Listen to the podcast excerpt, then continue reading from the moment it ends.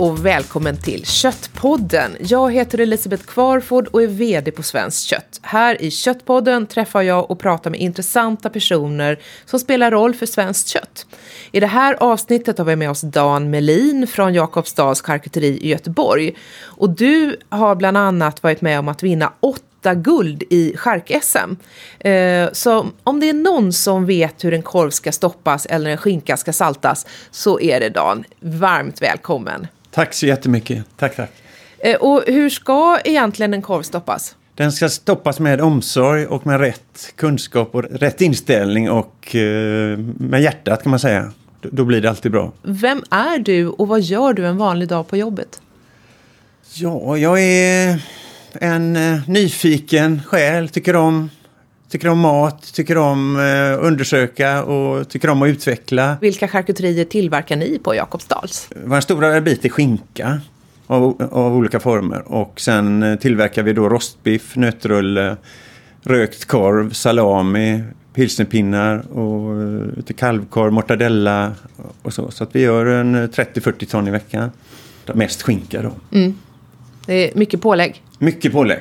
Och eh, till julen är det väldigt, väldigt mycket julskinka då som vi tillverkar. Var ligger Jakobsdals charkuteri? Det ligger i Göteborg, i Gamlestan, på Slakthuset, Slakthusområdet. Det är ett område som är över hundra år gammalt. Stora fina tegelbyggnader som, eh, som hade slakt. Fast på 60-talet så slutade de med slakten. Sen har det varit styckning och charkuteritillverkning. Mm. Där ligger vi. Jag hade faktiskt mitt första jobb där. Jag stoppade, eller nej jag stoppade inte, jag packade korv på Scan. Ah, okay. På Scan mm. Ducat okay, i, okay. i eh, mm. slakthusområdet. Ja. Så att, eh, fick jag åka till Gamlestan varje morgon. Ja. Och när det var högsäsong inför jul och sådär så fick man lära sig att fläta prinskorv. Ja, det är en viss teknik. När du tänker på svenskt kött, vad tänker du då? Hur vi har jobbat i Sverige med svenskt kött och tiden då när vi gick med i EU så, så, så, var det en väldigt, väldigt stor omställning om, eh, och konkurrensen kom utifrån. Och, eh, och vi har liksom hämtat oss bra. Det var en tuff period när vi gick in i, i EU med de släppte gränsskydden och det här. Och eh, nu, nu känner vi, känns det som att nu, nu har vi landat i, i svenskt kött. Vi har en, en, del utmaningar kvar men det känns som att vi är på rätt väg här nu med, med det svenska köttet. Mm. För, det, för visst är det så att just när man förädlar köttet och gör det till en till exempel skivad skinka eller en pilsnerkorv mm. eller så, då tappar konsumenten lätt lite fokus på varifrån kommer råvaran. Man tänker inte så. Man köper, man köper en produkt eh, och så tänker man inte så mycket på varifrån köttet kommer. Nej, men folk blir mer och mer medvetna om var köttet kommer ifrån. I synnerhet på helvaror då som vi kallar det, rostbiff, skinka. Och ju mer utblandat det är i korv så tänker man väl mindre på det. Men det har kommit mer och mer på senare år att det mesta ska vara, de flesta vill ha det svenskt. Mm. Att, eh, För ni är ju flitiga användare av märket Kött från Sverige också. Ja, precis. precis. Vi har ju nästan eh, bara svenskt i våra sortiment. Mm. Och vi jobbar för att få det ännu mer svenskt, helsvenskt då, inom kort. Så att eh, det är en utmaning också som vi håller på att titta på. Hur ofta äter du korv? Nästan varje dag eftersom man eh, är där och, och petar i bland korvarna och smakar och känner och klämmer. Så, så blir det mycket korvätande. Och eh, sen gör jag lite korv själv också hemma och bland goda vänner. Så att det blir en hel del korv. Mm. Eh, jag tröttnar inte. Men det är inte så att jag går och köper korv hur som helst ute om jag är där det kanske man misstänker att det är dålig kvalitet eller sämre kvalitet. Det, det, det gör jag inte. Så jag äter, köper inte en korv om jag är hungrig där jag vet att det, den här korven är kanske ingen höjdare. Då, då låter jag bli. Mm. Så, så, man kan kalla det en korvkonnässör alltså? Ja, det kan man göra. Mm. Jag, jag, vill ha den här riktiga konsistensen och texturen. Och det är faktiskt det allra svåraste att göra korv. Det är att få till rätt textur och konsistens. Smaken kan man alltid fixa till och utseende och allt det här. Men just den här riktigt fina konsistensen. Och vad är en riktigt fin konsistens på en korv? Om du tänker att du, du äter en eh, wienerkorv eller en frankfurterkorv där, där man tar ett bett och det knäpper till. Det är inte massa vätska som kommer ut eller fett. Du upplever inte massa sälta direkt in i munnen utan du får ett, ett väldigt bra smakupplevelse och tuggar och att det är inget som smörjer i gommen utan den är, den är riktigt god eh, smak och balans i. Det är en riktigt bra korv. Mm. Man ska inte bli kladdig om läpparna och inte känna liksom en fet hinna inne i munnen och, och sådär alltså. Nej, precis. Och där, där eh, lurar man sig ibland. För att det kan ju vara så att man äter en korv på ett som är lite mindre bra och så biter man i den så får man ut massa fett och vätska. Och då upplever oj vad den var fet och salt. Sen kan du äta en eh, tysk frankfurterkorv som är mycket fetare och mycket saltare. Men du upplever inte kött, eller saltet och fettet är bundet i korvet på ett professionellt sätt. Och då, då, då släpper inte från produkten och når dina smaksensorer och uppfattar som salt och fett. Så att det beror ju på hur man processar, hur man gör korven och kunskapen bakom. Om du kan dra till minnes, vilken är den godaste korven eller skinkan som du har ätit? För många, många år sedan på, vad kan det ha varit 80-talet, när jag åt en riktigt bra frankfurterkorv i Tyskland då. Som, precis så som jag beskriver den. Mm. Och på den tiden så gjorde vi inte lika bra korv i Sverige som vi gör nu. Innan, eh, vi har blivit bättre på korv alltså? Vi har blivit bättre på korv. Dels från EU-inträdet för att eh, då blir ju råvaran mycket billigare och då använder man mer kött och mindre bindemedel i den vevan. Så att eh, i den vevan så blir korven mycket bättre i Sverige. Sen har det väl också varit de senaste tio åren har jag upplevt en stor diskussion om att det ska vara mer kött i korven också. Ja, precis. Nästan så att det kommer ibland nästan lite för mycket kött in i korven kan jag uppleva det som. Att det för att man kanske inte riktigt har tekniken utan huvudsaken är att man pressar in så mycket kött som möjligt och kan tala om 80% eller 90% eller Ja, så. precis. Det, det, är inget, det är ingenting som säger att om du har extremt mycket kött i att den blir bättre.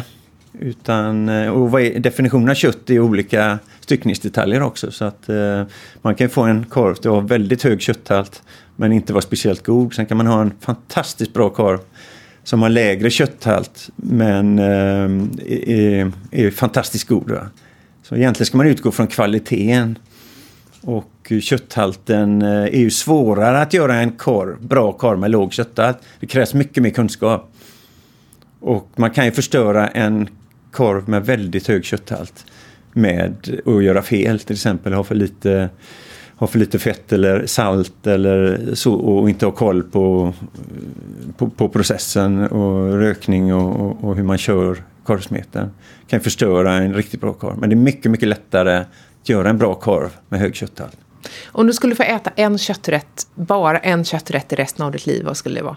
Det som poppar upp först här, man ska ofta gå på första tanken, eh, det är nog en riktigt bra ryggbiff. Riktigt bra mörad ryggbiff med en rejäl fettkappa. Och, och grilla den eh, riktigt bra. Mm. Och medium.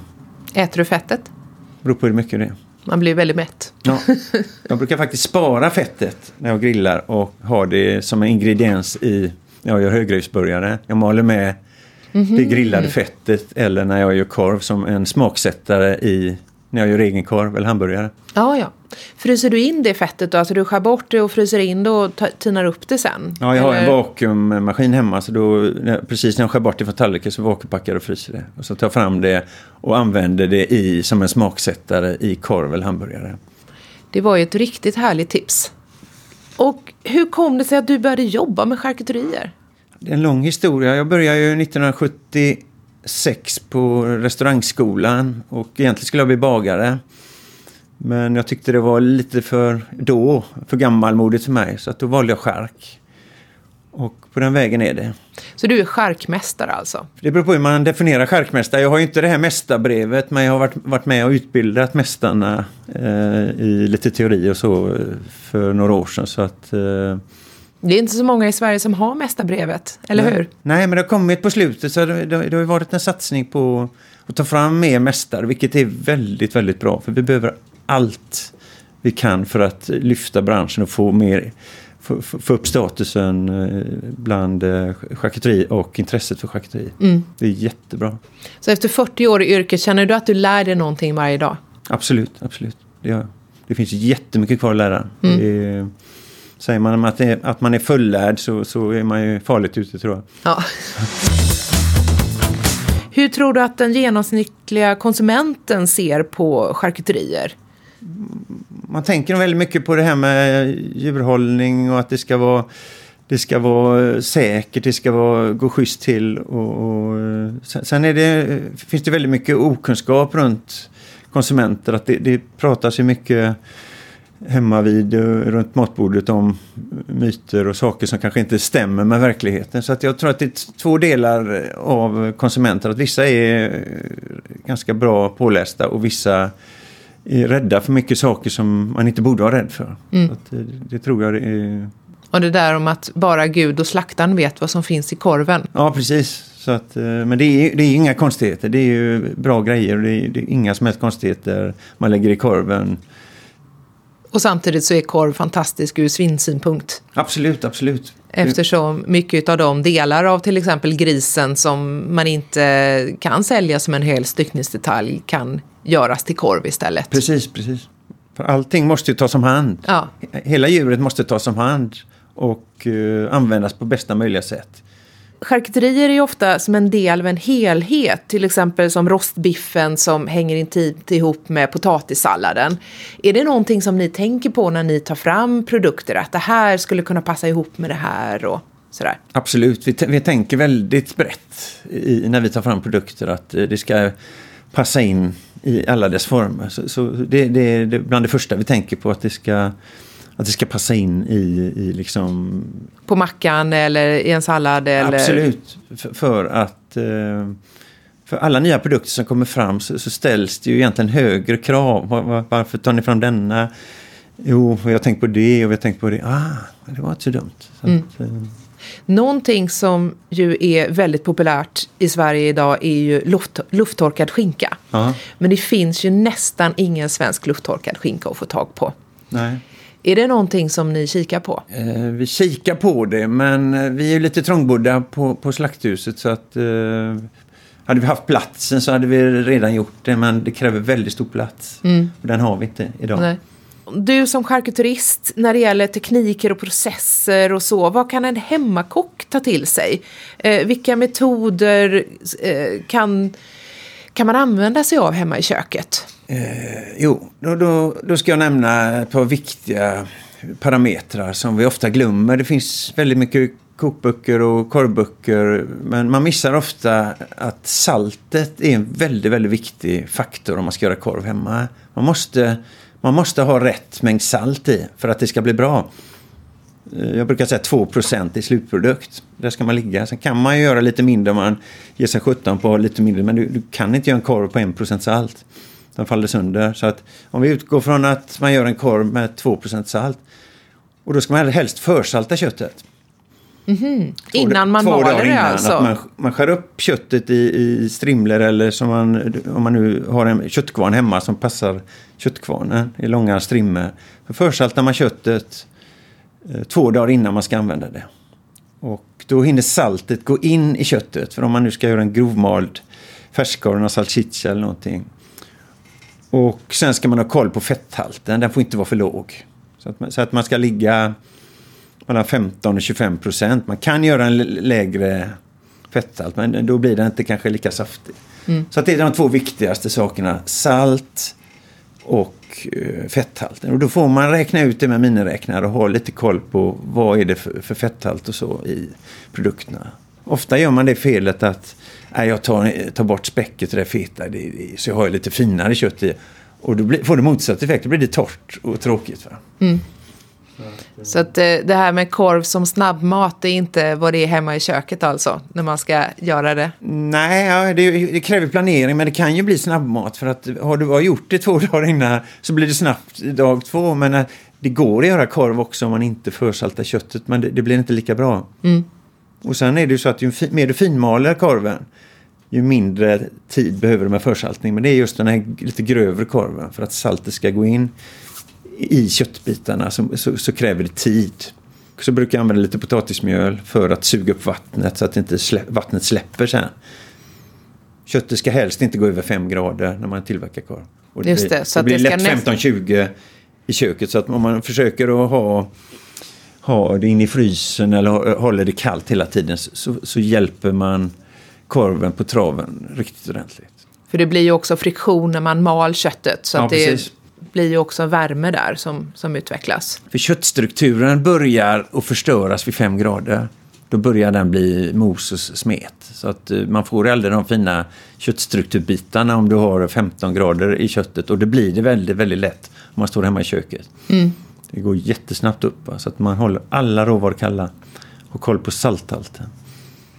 Bra tips. Om man går till charkdisken i butiken, vilka är de dolda pärlorna som fler borde upptäcka? Vi säger att vi står framför en delikatessdisk eller eh, skivad pålägg så, så brukar jag säga så här. Att titta på köttfärgen, titta på köttstrukturen, eh, hur skinkan ser ut. För att det speglar lite grann ärligheten bakom hur man gör skinka. För det är kötthalt i all ära, men den är inte alltid så den är, stämmer hundraprocentigt beroende på eh, syfte och, och vad man vill, åstadkomma. Men titta på, titta på skinkan. Ta gärna den som är lite rödare, där du ser köttfibrerna. För det är en indikation på att här, är, här har det gått rätt till.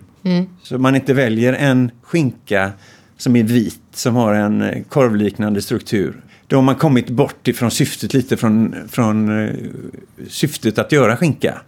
Och ofta så stämmer det överens när du äter den sen. Att du kan känna den där köttstrukturen som jag pratade lite om innan. Att du känner att det här är en köttmuskel och den, du tuggar den, du känner att det är lite tuggmotstånd. Det, det, det, där, där skulle jag råda folk att titta lite mer. Finns det någon sån här charkprodukt som du liksom önskar att den skulle få en revival, att den skulle komma tillbaka? Den rökta korven eller eh, hushållsmedvursten eller vad du kallar den. Den var ju, är ju en fantastiskt bra tradition som vi har haft sedan urminnes tider. Men på senare år så har man tyvärr snabbframställt den på bekostnad av smak och balans. Eh, att, att den är ofta kanske framställd på ett dygn. Och ju snabbare du framställer en rökt korv, ju sämre smakar den. Vad är det för smaker som kommer då i jämförelse med hur du skulle vilja att den ska smaka? Om, om du röker då så- som man ska i kanske fyra dygn ha den inne eh, i, i rökskåp över öppen eld eller med riktig rök. Och eh, låter då röken gå sakta in. Syran kommer sakta men säkert och du har tid och, och, och hela den långa processen. Då får du smak och arom på, på köpet. Det får du inte om du gör den på ett dygn. Då, då, då går det precis som att man snabbframställer vin eller en lufttorkad skinka så, så, går det att skynda på processen men man får inte aromen. Så där känner jag att vi är lite grann på väg åt fel håll i, med det gäller den rökta korven. För den finns ju bara i två länder i hela världen. Och den rökta korv det är ju Sverige och USA. Den kallas summer sausage. Och eh, sen äter man inte den typen av korv med eh, potatis och den här syrade produkten som vi gör i Sverige. Den skulle jag vilja att vi håller liv i. En svensk hantverkstradition helt Ja, enkelt. precis. Om man ska jämföra processen med att göra korv hemma och på eh, fabrik, vad är skillnaderna? Inga egentligen, skulle jag säga. Du kan, du, beroende på vad du har för utrustning hemma så, så, så kan man återskapa det. Nu har jag ju fördelen eftersom jag har jobbat som jag gör och kan se skillnaderna. Men eh, så att eh, det, det gäller att vara väldigt, väldigt noggrann. Och väldigt eh, intresserad och nyfiken. Vad, vad, kan jag hitta? Att man sätter sig ner och väger till exempel kryddorna på en väldigt... Man måste ha en väldigt, väldigt noggrann våg. Om man ska göra till exempel ett och ett halvt kilo korv hemma. får man ha en våg som, som går på 0,1 gram till exempel. Om du ska väga kryddorna och, och veta att hur mycket du ska ha i. Förstår man bara med kryddkvarn och, och höftar och häller i salt och, och, och det här så, så blir det inte bra. Och blir det bra så vet du inte vad du har gjort. Så väg, mät, sitt i lugn och ro, räkna, förbered. Så att man har allting när man gör korven. Mm. För mitt uppe i korven så kan man inte åka och handla eller bör man inte göra för att då, då, då kommer man av sig. Så att, sätter man sig ner och förbereder så är det väldigt, väldigt stor chans om man har ett recept, ett bra recept. Så, så, så har man allra bästa förutsättningar. Vi gjorde alltid grynkorv hemma. Ja. Till, framåt jul när den halva grisen hade kommit och pappa hade plockat fram styckschemat och, och stått och, och styckat ut den här så blev ju en, en stor del av det grynkorv, det som inte blev rullsylta och pressylta och, och så. Eh, men jag minns inte riktigt att mamma stod och vägde ingredienserna direkt, men jag har för mig att hon testade efter att hon hade gjort smeten ändå, att hon testade att koka en del av smeten eller steka för att liksom känna om det smakade rätt. Eller så stod hon med fingret ner och, och smakade också, vilket man kanske inte helt ska, ska rekommendera. Sådär, att, att man ska äta rått griskött. Nu när jag ibland går och handlar grynkorv så är den ju inte grå. Eh, utan den blir ju röd, för vi använder ju inte nitrit hemma. Nej, just det. Så att då har den ju inte rätt utseende. Liksom, just för, min, för min Nej, del. Precis. Men det du en bra sak Elisabeth, att om man ska göra korv hemma, gör precis så att ni provsteker en liten klick. Ah, det är för lite peppar. Då kan vi lägga till lite peppar. Det, den börjar släppa i, i, i vätska. Ta i lite mer potatismjöl för ex, eh, till exempel. För då är det roligare om man gör kanske fyra olika sorters korvar och, och de inte blir bra. Då har man ju ett försprång att kunna ändra sig under resans gång. Så det är faktiskt jättebra. Så brukar kockarna göra när de gör korv. Att de provsteker och, och provar. När det gäller charkuterier och göra hemma, finns det några andra saker som du gör hemma? Till exempel leverpastej eller blodpudding eller så? Eh, sylter har jag gjort lite grann hemma. Eh, sen är, gör jag eget bacon i grillen. Som blir fantastiskt bra. Hur gör du då? Då köper man benfri sida, eller eh, baconsida, eh, svålfri, benfri sidfläsk. Så torrsaltar man det. I mitt fall har jag använt nitritsalt. Så du köper osaltat sidfläsket? Osaltat. Och så 2,8 procent torrsaltar jag det. Och så får det ligga, vänder jag runt i en påse, får det ligga i fem dagar. Och sen när det har legat i fem dagar, då tempererar jag det i ugnen med öppen ugnslucka, ugnslucka med varmluftsugnen i ungefär en 45 minuter. På vilken temperatur då? Eh, 50 till 70 grader för att temperera det. Och sen kanske ha 10 briketter och eh, så lägger jag på blöt björkved och stänger locken och så styr jag med underspelet. 40 minuter, 20-40 minuter så har man perfekt bacon. Och varför jag tempererar i ugnen det är för att få den gyllenbruna färgen. Om du tar en iskall sida och lägger på grillen så blir det kondens. Precis som man tar ut en ölflaska i solen så kommer det kondens ut och hindrar röken och då blir den grå och taskig i smaken. Spännande. Det är eh, något för någon som tycker om att köttslöjda hemma. Ja. Som- och det är enkelt och det är en vanlig grill, klotgrill. Och, eh, som man, eh, när man har grillat färdigt till exempel, då vet man att nu grillar vi på lördag. Passa på att röka när vi är färdiga så behöver inte man använder slutglöden av att röka bara man är förberedd innan. Just det. Så att, eh, Otroligt fiffigt. Alltså just det här med chark-SM. Alltså kan man tävla i chark? Vad, vad, vad gör, alltså vad handlar chark-SM om? Chark-SM är ju en eh, kvalitetstävling där, där, vi, där man lyfter Sven, Sverige charkuterier på ett bra sätt och mäter, eh, mäter kvaliteten. Och eh, en produkt som lämnas in då får ju 50 poäng från början. Och är det inga fel eller brister på produkten så blir den guld, då är det 50 poäng. Får man avdrag då beroende på avdrag så blir det silver, brons eller ingen medalj beroende på avdrags eh, hur, hur mycket felaktigheter det är. Och smaken då har högst avdrags... Kan ge mest avdrag. Dålig smak ger mest avdrag. Ja, eh, för man har olika omräkningstal i utseende, snittyta och eh, smak. Så smaken är den viktigaste parametern. Den får man mest avdrag för. Men är det så, kan vem som helst skicka in eller eh, kan en hemmakock skicka in eller vilka är det som skickar in produkter till, till chark-SM? Och, och står det till exempel logotypen så att man vet att nu kommer Scans lökkorv här eller vem som helst får inte skicka in utan det får vara eh, charkuterier, eh, godkända charkuterier i Sverige som har företag och hela biten godkända anläggningar. Och ingen av domarna vet vad det är för produkter. För det är neutrala förpackningar med kodnummer. Så det är ingen av domarna som har någon vetskap om vad, vad det är för produkter när de bedömer det. Mm.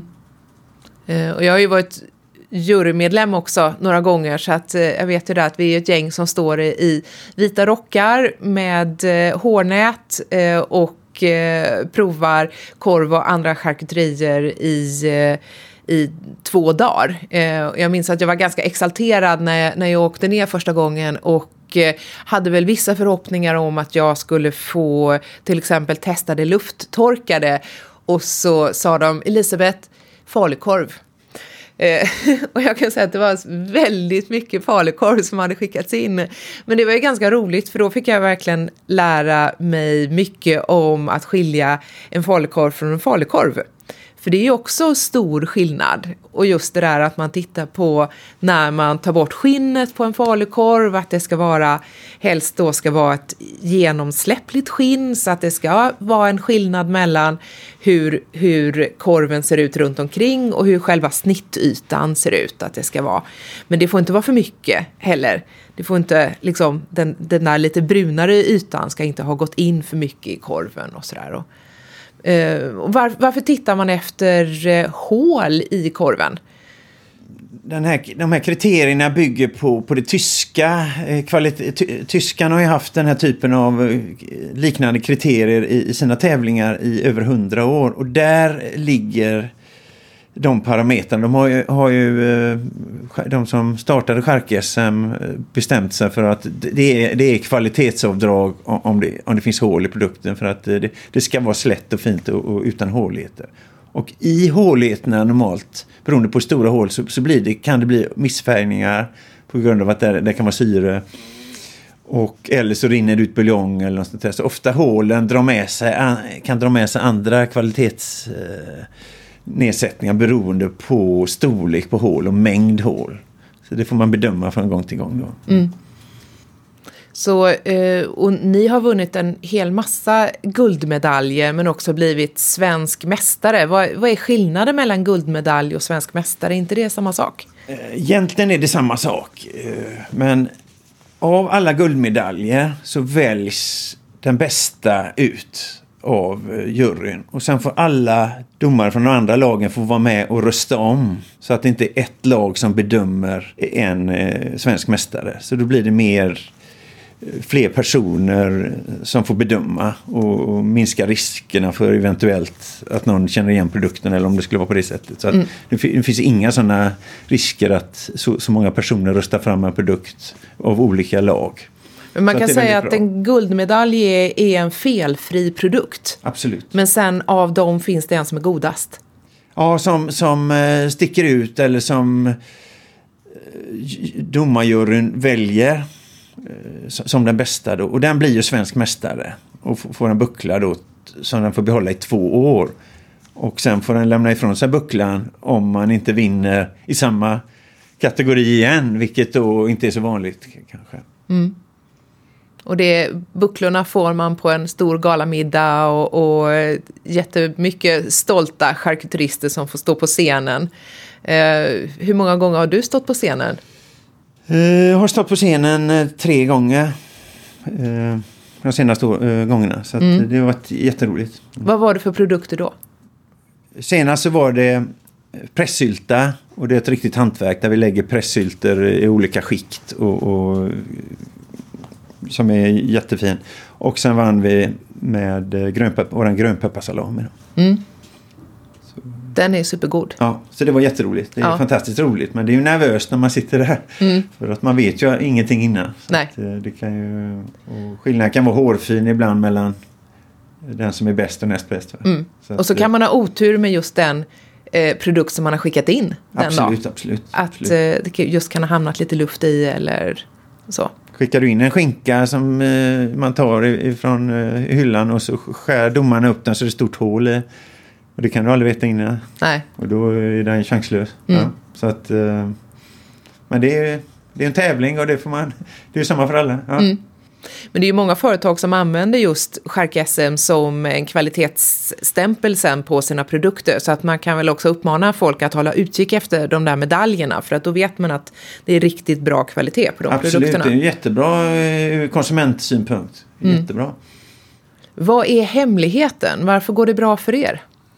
Vi har, vi har hållit på och eh, jobbat och eh, försökt utveckla och försöka lära oss och, och jobbat och bli bättre och hela tiden eh, inte luta sig tillbaka utan kämpat på och försökt och, För det är många av oss som brinner för, för, för att utveckla och göra skärpprodukter på ett sätt som... Och det är fantastiskt roligt när man får, får ett betyg på, på det här sättet att, eh, att det har gått bra. Det är jätteroligt. Så att det, det är en drivkraft i sig att eh, uh, skärka sig också. Att man vill liksom vill ju vara med. Mm. Och, och jag är väldigt tävlingsinriktad så jag tycker det, det är roligt om, om, om, det, om det går bra. Och det är ju inte långt ifrån bara min förtjänst utan det är mycket folk runt omkring som har eh, hållit på med de här produkterna som har jobbat och, och slitit för det här. Så att det, det är fantastiskt trevligt. Och sen har jag också förstått att alla företag som har skickat in produkter, de får också bedömningen tillbaka. Så att de får veta vad det var som kanske gav avdrag och vad de kan förbättra och, och så på alla möjliga sätt. Så att det har ju också lett till en kvalitetsförbättring överlag för svenska charkuterier.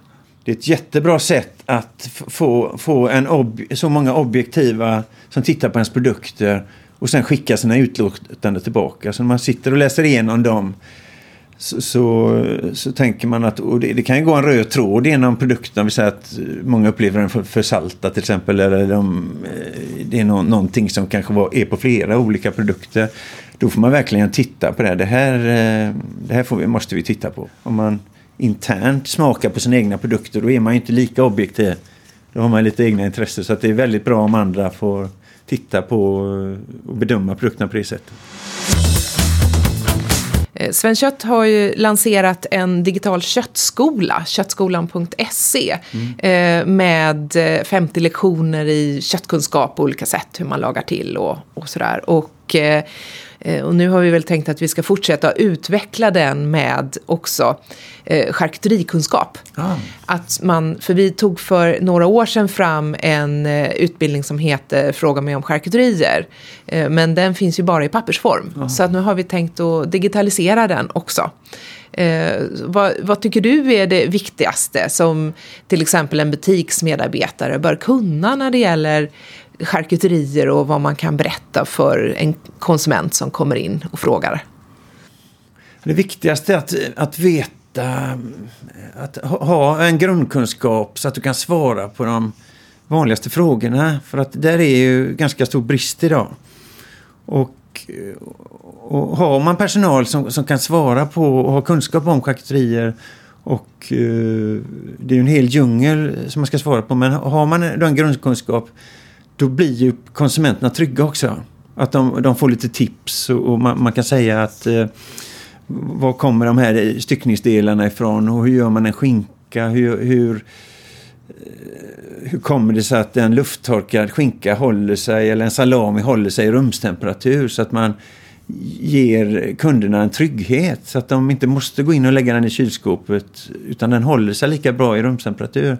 En salami, en torkad salami eller vad det nu kan vara. Och vad beror det på då? När man gör en salami så har man ju... Och och det det är lite roligt att man hänger in köttfärs i 25 grader och, och, och sen kan ha den i rumstemperatur.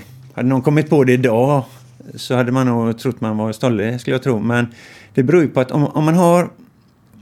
Man har ju kött och man har späck och man har ganska mycket salt. Och sen tillsätter man ju då eh, kulturer, precis som i yoghurt kan man säga, eh, bakteriekultur som sänker pH. Man, ge, man tillsätter så mycket socker så att bakterierna kan sänka pH. Så att produkten släpper så mycket vatten som möjligt. Under tiden produkten torkar så blir det mindre och mindre vatten kvar i produkten. Man tillsätter inget vatten från början. Och till slut, när processen är klar, då är det kanske 20% vatten kvar i produkten och 3% salt. Och saltet löser sig bara i vattnet. vattenfasen. Och då blir det väldigt, väldigt salt vatten och det är inga bakterier som kan livnära sig på, på saltvatten. Det kanske är som mittemellan Döda havet och Medelhavet i salthalt och det finns inga bakterier som kan dricka eller eh, få i sig det vattnet, för bakterier kräver vatten. Som klarar inte den höga saltkoncentrationen. Lika lite som vi kan dricka vatten på om vi blir strandsatta i en båt på havet. Så att, där är hemligheten. Då, det var allt för idag. Eh, idag har vi fått lära oss att en perfekt korv kräver sitt salt. Eh, vi har fått lära oss hur man gör sitt eget bacon eh, en lördagkväll efter eh, den härliga grillmiddagen. Eh, och eh, vi har också fått lära oss att eh, medvusten, den ska vi vara rädda om. Eh, synpunkter och tips eh, tar vi gärna emot på till exempelvis Twitter där vi heter Svenskt Kort eller på vår Facebook-sida. Tyckte du om den här podcasten så sätt gärna ett betyg eller skriv en recension på iTunes eller där du hittar i denna podd. Vi hörs snart igen.